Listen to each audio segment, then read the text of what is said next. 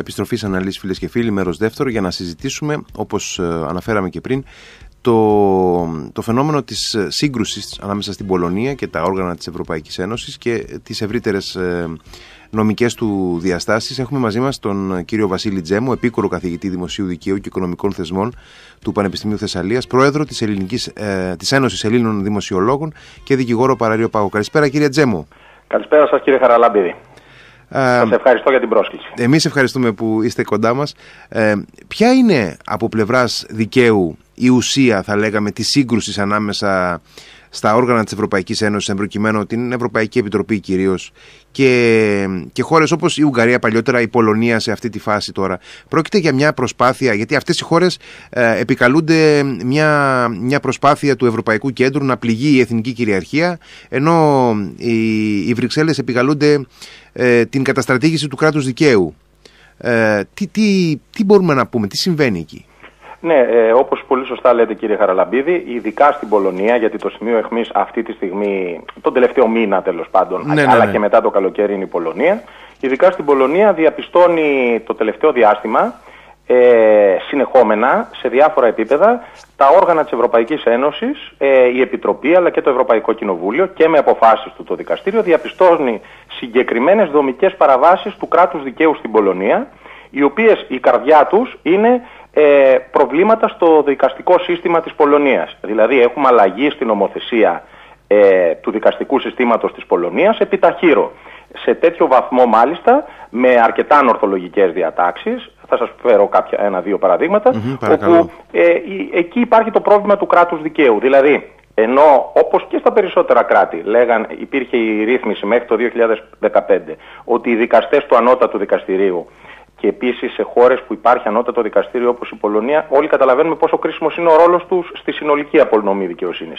Στο ανώτατο δικαστήριο, όπως και στα περισσότερα κράτη, γενικά στη δικαιοσύνη, υπάρχει ένα όριο ηλικίας υποχρεωτικής αποχώρησης των δικαστών, που είναι ισόβιοι, θυμίζω, και είναι αυτός προδιαγραφές του κράτους δικαίου, για να κατοχυρώνεται η ανεξαρτησία δικαιοσύνης, 65-67 έτη. 67 υπήρχε στην Πολωνία και πέρασε μία ρύθμιση, χωρίς πολλή διαβούλευση, και αυτό είναι ένα ζήτημα παραβίας του κράτους δικαίου, δηλαδή γρήγορα να περνάνε νομοθετικές ρυθμίσεις, και αυτό πρέπει να το προσέξουν και άλλες χώρες όπως και η δική μας.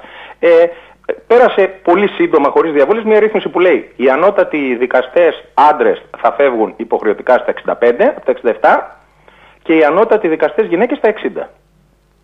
Κάτι εντελώς το ανορθολογικό. Το είδε αυτό η Ευρωπαϊκή Επιτροπή, που σε τέτοια θέματα είναι πολύ ευαίσθητη, και ξεκίνησε σε όλα τα επίπεδα, Επιτροπή, Κοινοβούλιο, και αργότερα επελήφθη το δικαστήριο να αντιμετωπίσει αυτό το ζήτημα στην Πολωνία. Δηλαδή υπάρχει αυτό είναι ένα παράδειγμα.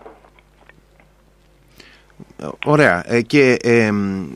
Από αυτή την άποψη λοιπόν έχει βάση, είναι βάσιμη οι ισχυρισμοί της Ευρωπαϊκής Επιτροπής ότι θίγεται το κράτος δικαίου. Ήταν εύγλωτο το παράδειγμα που μας φέρατε, εξαιρετικά ενδιαφέρον. Εγώ δεν το είχα διαβάσει, να πω την αλήθεια, πουθενά στον ελληνικό τύπο αυτό. Και απ' την άλλη όμως υπάρχει προκατάληψη, ας πούμε, εναντίον συγκεκριμένων χωρών, όπως επικαλούνται οι Πολωνοί για παράδειγμα?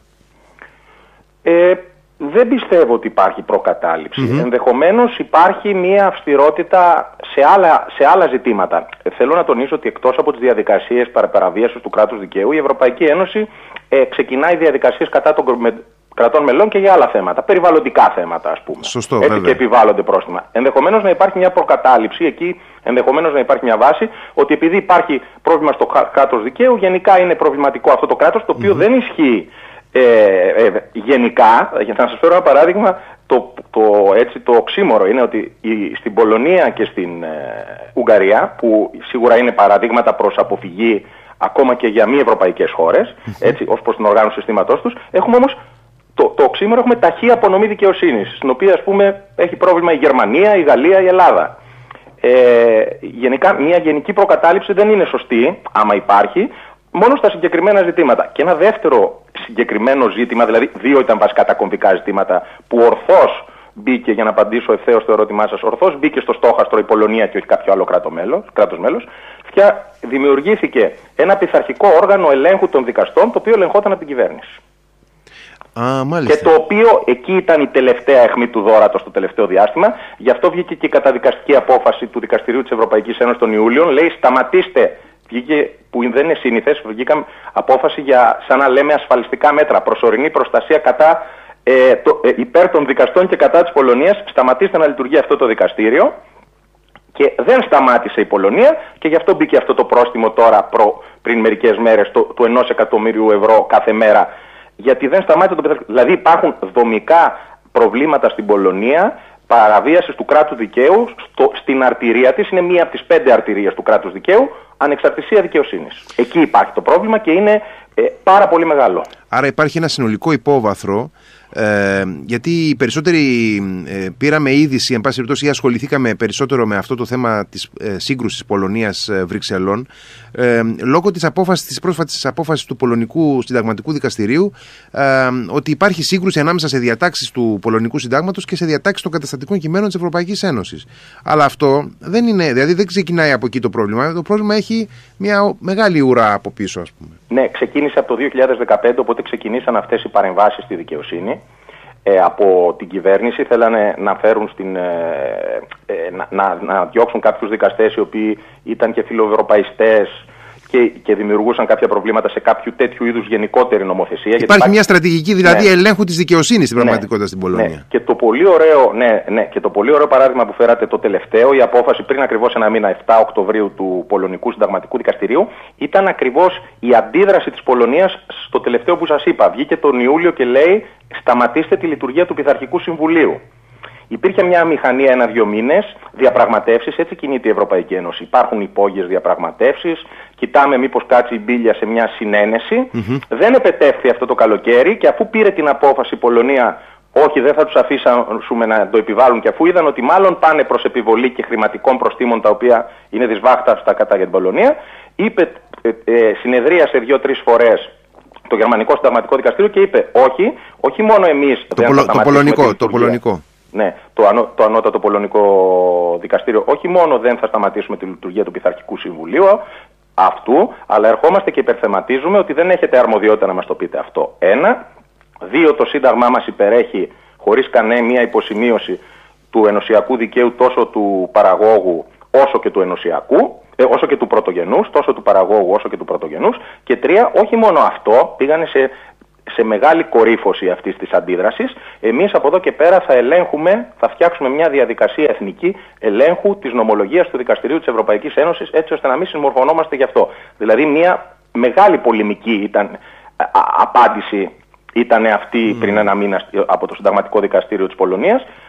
Πολύ έντονη πολεμική. Και εδώ θέλω να εκφράσω και μια απορία. Δεν υπάρχει, δηλαδή όταν ήρθε η Πολωνία να ενταχθεί στην Ευρωπαϊκή Ένωση ως νέα χώρα μέλος, δεν υπήρξε εναρμόνιση του εθνικού δικαίου με το ευρωπαϊκό. Δηλαδή τώρα εκ των υστέρων έχει λογική, έχει νομική βάση, να το πω έτσι, η επίκληση του Συνταγματικού Δικαστηρίου της Πολωνίας ότι συγκεκριμένες διατάξεις των συνθήκων της Ευρωπαϊκής Ένωσης έρχονται σε σύγκρουση με το πολωνικό σύνταγμα. Όχι, όπως πολύ σωστά λέτε, πάντα πριν μπει ένας κράτος μέλος στην Ευρωπαϊκή Ένωση, και η Πολωνία ήταν από τα τελευταία κράτη που μπήκαν στην Ευρωπαϊκή Ένωση ιστορικά, στη διεύρυνση της Ευρωπαϊκής Ένωσης, έπρεπε να πληρούνται τα λιγότερα κριτήρια της Κοπενχάγης. Δηλαδή έπρεπε να υπάρχουν κάποια κριτήρια, κάποια στάνταρτ, τόσο σε επίπεδο δυνατότητας οικονομικής συνεργασίας, κάποια οικονομικά μεγέθη, όσο και σε επίπεδο προστασίας θεμελιωδών δικαιωμάτων, στάνταρτ δημοκρατίας και κράτους δικαίου. Αυτά εκρίθη ότι τα πληρούσε η Πολωνία τότε και η Ουγγαρία. Θέλω να θυμίσω βέβαια ότι για όλες τις χώρες γινόντουσαν και κάποιες συμβιβασμοί στο αν πληρούνται ή δεν πληρούνται τα κριτήρια. Υπήρχε και ένα πλαίσιο πολιτικής διαπραγμάτευσης. Πολύ σωστά, ένα πλαίσιο πολιτικής διαπραγμάτευσης. Η απόφαση ήταν λίγο ζυγισμένη και με άλλα κριτήρια. Πάντως, όταν μπήκε η Πολωνία, όπως και εμείς όταν μπήκαμε, μπορεί να είχαμε κάποια οικονομικά, δομικά προβλήματα, ναι, αλλά δεν ήταν τέτοιου βαθμού που να μην επιτρέπουν να μπούμε. Έτσι και η Πολωνία, όταν μπήκε, και η Ουγγαρία, δεν ήταν τέτοιου βαθμού που να μην μπορούν να μπουν. Επίσης, το πρόβλημα ανέκυψε σοβαρά ως δομικό πρόβλημα μετά το 2015 με μια σειρά νομοθετικών μέτρων παρέμβασης στη δικαιοσύνη και γενικά πολιτικής, αυτό που όπως πολύ σωστά είπατε, μια στρατηγική πολύ επιθετική, μια στρατηγική λαϊκιστική, μια στρατηγική χειραγώγησης από την πολιτική της ανώτατης δικαιοσύνης στην Πολωνία. Δηλαδή αυτό δεν ήταν, για να είμαστε δίκαιοι, κάτι το οποίο προϋπήρχε. Υπήρχε όσο υπήρχε και σε άλλα κράτη-μέλη. Τώρα από το 2015 και μετά σιγά σιγά κορυφώνεται και τώρα έχει φτάσει στην έξαρσή του. Υπάρχει...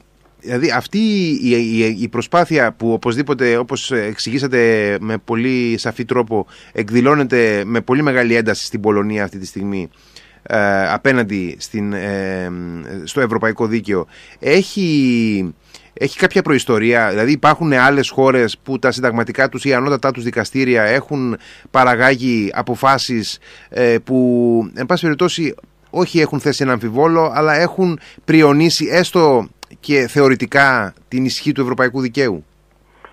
Ναι, κύριε Χαραλαμπίδη, όπως πολύ ορθά υπενήσεστε, αυτό δεν είναι ένας κεραυνός εν αιθρεία. Δεν είναι η πρώτη φορά που ένα ανώτατο δικαστήριο κράτους μέλους έρχεται και αμφισβητεί ευθέως την αρχή της υπεροχής του ενωσιακού δικαίου. Ήδη πολύ πρόσφατα, το Μάιο του 20, το Γερμανικό Συνταγματικό Δικαστήριο, και τον Απρίλιο του 2021 το Γαλλικό Συμβούλιο της Επικρατείας, όχι σε τέτοιο βαθμό εντελώς παραλογικό, ανορθολογικό, επιχειρηματολογικά και με νομικές βάσεις, αλλά με επιχειρήματα αντιευρωπαϊκά στην ουσία τους, αμφισβήτησαν ευθέως την υπεροχή του συντάγματος, του γερμανικού συντάγματος και του γαλλικού συνταγματικού δικαίου, αμφισβήτησαν ευθέως την υπεροχή του πρωτογενούς ενωσιακού δικαίου και του παραγόγου ενωσιακού δικαίου έναντι του συντάγματος. Πιο συγκεκριμένα, το Γερμανικό Συνταγματικό Δικαστήριο, ελέγχοντας, έκρινε τελικά ως αντίθετη στο ενωσιακό δίκαιο, που δεν είναι αυτό αρμόδιο, υπενθυμίζω, είναι το Δικαστήριο της Ευρωπαϊκής Ένωσης να κρίνει αν μια ευρωπαϊκή ρύθμιση είναι αντίθετη στο ενωσιακό δίκαιο, την πρακτική και τις πολιτικές και τα νομικά μέτρα που ελάμβανε η Ευρωπαϊκή Κεντρική Τράπεζα προς υποβοήθηση της ευρωπαϊκής ενοποίησης. Και αυτά τα μέτρα προς υποβοήθηση, τα λέω λίγο πλουστευτικά, της ευρωπαϊκής ενοποίησης που ελάμβανε η Ευρωπαϊκή Κεντρική Τράπεζα, τα βοηθητικά για τη μεσαία τάξη όλων των ευρωπαϊκών κρατών, αυτά τα μέτρα τα έκρινε ως αντίθετα στο ενωσιακό δίκαιο το Γερμανικό Συνταγματικό Δικαστήριο το Μάιο του 20. Σε ένα άρθρο μου στην Καθημερινή την είχα χαρακτηρίσει την πιο αντιευρωπαϊκή μέχρι τότε απόφαση της 20ετίας αυτή την απόφαση, λέγοντας ότι δεν έχει δικαίωμα η Ευρωπαϊκή Ένωση να νομοθετήσει σε αυτά τα ζητήματα, ότι κακώς μπήκε η Ευρωπαϊκή Κεντρική Τράπεζα σε αυτά τα ζητήματα. Δεν είπε ότι υπερέχει το γερμανικό συνταγματικό δίκαιο, αλλά είπε ότι εσείς δεν είχατε αρμοδιότητα να το κάνετε αυτό. Εμέσως, πιο γλυκά, πιο ήπια, αλλά στην πράξη σε ένα πολύ σημαντικό τομέα που είναι η πολιτική της Ευρωπαϊκής Κεντρικής Τράπεζας, που καταλαβαίνουμε πόσο σημαντική είναι για την οικονομική ενοποίηση, έδωσε το βήμα. Δεν είναι τυχαίο ότι τότε ο Όρμπαν είναι ο πρώτος που χειροκρότησε αυτή την απόφαση, ο Ούγγρος πρωθυπουργός, και ακολούθησε και η Γαλλία με ένα άλλο μοτίβο τον Απρίλιο του 2021, όπως πολύ σωστά υπενηχθήκατε. Τον Απρίλιο του 2021 έρχεται η Γαλλία και λέει για ένα θέμα προσωπικών δεδομένων σε άλλο επίπεδο ότι εντάξει, το ενωσιακό δίκαιο υπερέχει του εθνικού νόμου, αλλά δεν πρέπει να παραβιάζει την εθνική συνταγματική ταυτότητα των κρατών μελών. Οπότε εμέσως έβανε ένα ερωτηματικό, μια ρήτρα, τη ρήτρα της μη προσβολής της εθνικής συνταγματικής ταυτότητας. Θέλετε να μας εξηγήσετε λίγο τι είναι αυτή η έννοια της συνταγματικής ταυτότητας, γιατί και εμένα μου διαφεύγει, δεν την αντιλαμβάνομαι με την πρώτη. Ναι, είναι πολύ ορθό που σας διαφεύγει, γιατί είναι μια έννοια την οποία τη χρησιμοποιούν τα εθνικά δικαστήρια για να υπεκφύγουν της ενιαίας εφαρμογής του ενωσιακού δικαίου. Δηλαδή, εγώ θα μπορούσα να καταλάβω, γιατί δεν είναι ρητά. Ένα πολύ σημαντικό θέμα που πρέπει να βάλουμε στη συζήτησή μας είναι ότι το ΔΕΕ, από ιδρύσεώς του, το Δικαστήριο της Ευρωπαϊκής Ένωσης, πρώην ΔΕΚ, από ιδρύσεώς του, λέει ρητά: το ενωσιακό δίκαιο υπερέχει του εθνικού δικαίου. Λέει ρητά το Δικαστήριο της Ευρωπαϊκής Ένωσης: το ενωσιακό δίκαιο, ακόμα και το παράγωγο, οι κανονισμοί, οι οδηγίες, οι αποφάσεις, υπερέχουν του εθνικού δικαίου, ακόμα και του εθνικού συντάγματος. Το λέει ρητά, είναι ρητή θέση του. Δεν είναι ρητή η θέση από την άλλη μεριά των συνταγματικών δικαστηρίων, το δεχόμαστε. Προσπαθούσαν όλοι να κάνουν μια σύμφωνη ερμηνεία και να αποφεύγονται οι συγκρούσεις. Δηλαδή, σε επίπεδο εθνικών συνταγματικών δικαστηρίων δεν είναι αποκραστελωμένο, όπως μπορεί να νομίζουμε, ως πάγια νομολογιακή γραμμή, ούτε στην Ελλάδα. πάγια νομολογιακή γραμμή ότι χωρίς όρους υπερέχει το παράγωγο ενωσιακό δίκαιο του ελληνικού συντάγματος. Αυτό που ήταν πάγιο είναι ότι προσπαθούσαμε και συνήθως βρίσκαμε τρόπους εναρμόνισης, σύμφωνης εφαρμογής. Δεν βρήκε εναρμόνιση το Γαλλικό Συμβούλιο της Επικρατείας και επικαλέστηκε μία έννοια, την οποία την επικαλούνται πολλοί και στη θεωρία, για να πούνε ναι, υπερέχει το ενωσιακό δίκαιο, υπερέχει εν μέρη και του συντάγματος, αρκεί να μην θίγεται τη συνταγματική ταυτότητα. Μάλιστα, αλλά τα προσωπικά δεδομένα, είπε, είναι συνταγματική ταυτότητα. Που τα προσωπικά δεδομένα λίγο ή πολύ προστατεύονται με τον ίδιο τρόπο, όπως ξέρουμε, με το Γενικό Κανονισμό Προστασίας Προσωπικών Δεδομένων, δηλαδή. Ήταν και αυτό μια υπεκφυγή. Θα μπορούσα δηλαδή να καταλάβω στο ωραίο ερώτημά σας ότι η συνταγματική ταυτότητα θα μπορούσε να είναι ότι ένα κράτος μέλος έχει διαφορετική διάρθρωση στην τοπική του αυτοδιοίκηση. Διαφορετικό σύστημα. Έχει περισσότερους βαθμούς τοπικής αυτοδιοίκησης και έχει πολλές αρμοδιότητες στην τοπικής αυτοδιοίκησης. Αυτό θα μπορούσα να καταλάβω ότι είναι ένα θέμα το οποίο θα, και θα το δεχόταν και το ενωσιακό δίκαιο, γιατί δεν τίθεται ζητήματα κράτους δικαίου με αυτό το ζήτημα θεσμικής αρχιτεκτονικής, ότι εδώ έχουμε περισσότερο κεντρικοποιημένο κράτος, αλλού πιο πολύ αποκεντρωμένο κράτος, αλλού τοπική αυτοδιοίκηση. Αυτό θα ήταν μια όχι προσχηματική επίκληση συνταγματικής ταυτότητας. Αντιληπτό, αντιληπτό. Πρόσφατα ακούσαμε επίσης, σε συνέχεια μάλιστα της υπόθεσης με την Πολωνία, ότι το Ευρωκοινοβούλιο κίνησε μια διαδικασία νομικών μέτρων σε βάρος της Ευρωπαϊκής Επιτροπής, επειδή διαπίστωσε, από ό,τι κατάλαβα, μια αμέλεια, μια ολιγορία της Επιτροπής να επιβάλλει σκληρότερα μέτρα σε χώρες μέλη που αμφισβητούν το κράτος δικαίου. Και το ερώτημά μου είναι, καταρχάς, έχει ξανασυμβεί κάτι αντίστοιχο, και αφετέρου πώς θα κινηθεί αυτή η διαδικασία, ας πούμε? Ναι, όντως, μετά την απόφαση του ανώτατου πολωνικού δικαστηρίου αυτή πριν ένα μήνα, είχαμε σύνοδο κορυφής. Εκεί πέρα υπήρχε μια αμηχανία. Ενώ ήδη είχε πει το Ευρωπαϊκό Κοινοβούλιο, που συνεδριάζει κάθε εβδομάδα, είχε πει αυτό είναι μείζον θέμα, δεν μπορούμε να ασχολούμαστε με λεπτομέρειες. Αυτό είναι σημαντικό θέμα για την ευρωπαϊκή ενοποίηση, για τις αξίες του κράτους δικαίου. Θυμίζω ότι στο άρθρο 2 των συνθήκων, της Συνθήκης της Ευρωπαϊκής Ένωσης, κατοχυρώνεται ως βασική αξία, μία από τις πολύ σημαντικές δίπλα στα δικαιώματα και την ανθρώπινη αξιοπρέπεια και τη δημοκρατία, η αρχή του κράτους δικαίου. Είχε πει από πριν τη σύνοδο αυτή κορυφής στο Ευρωπαϊκό Κοινοβούλιο, κάντε κάτι. Δεν μπορεί αυτό το θέμα να μείνει σε επίπεδο διαβουλεύσεων. Εδώ ήταν πάρα πολύ επιθετικό, πέρα από τα εσκαμμένα. Όμως για διάφορους λόγους στη σύνοδο κορυφής δεν ελήφθη κάποια απόφαση.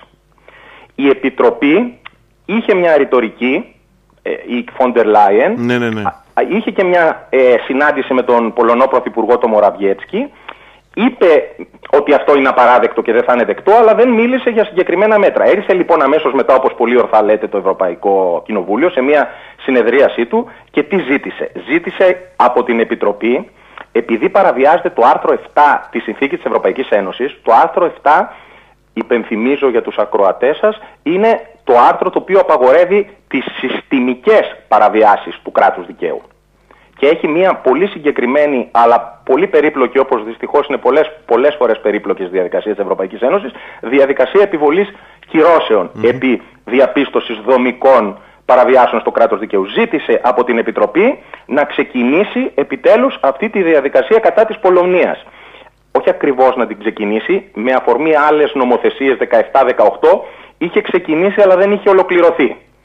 Να την ξαναξεκινήσει είτε από εκεί που ήτανε, είτε να την πάει κορυφώνοντάς την, φτάνοντας μέχρι κυρώσεις. Γιατί θυμίζω ότι οι κυρώσεις που έχουν μπει από το Δικαστήριο της Ευρωπαϊκής Ένωσης, ενώ παράλληλη διαδικασία αυτή του άρθρου 7, θα μπορούσαν να μπουν κυρώσεις και από το Συμβούλιο των Υπουργών της Ευρωπαϊκής Ένωσης για δομικές παραβιάσεις του ενωσιακού δικαίου. Αυτή ουσιαστικά τη διαδικασία κατά βάση ζητάει το Ευρωπαϊκό Κοινοβούλιο να ενεργοποιηθεί.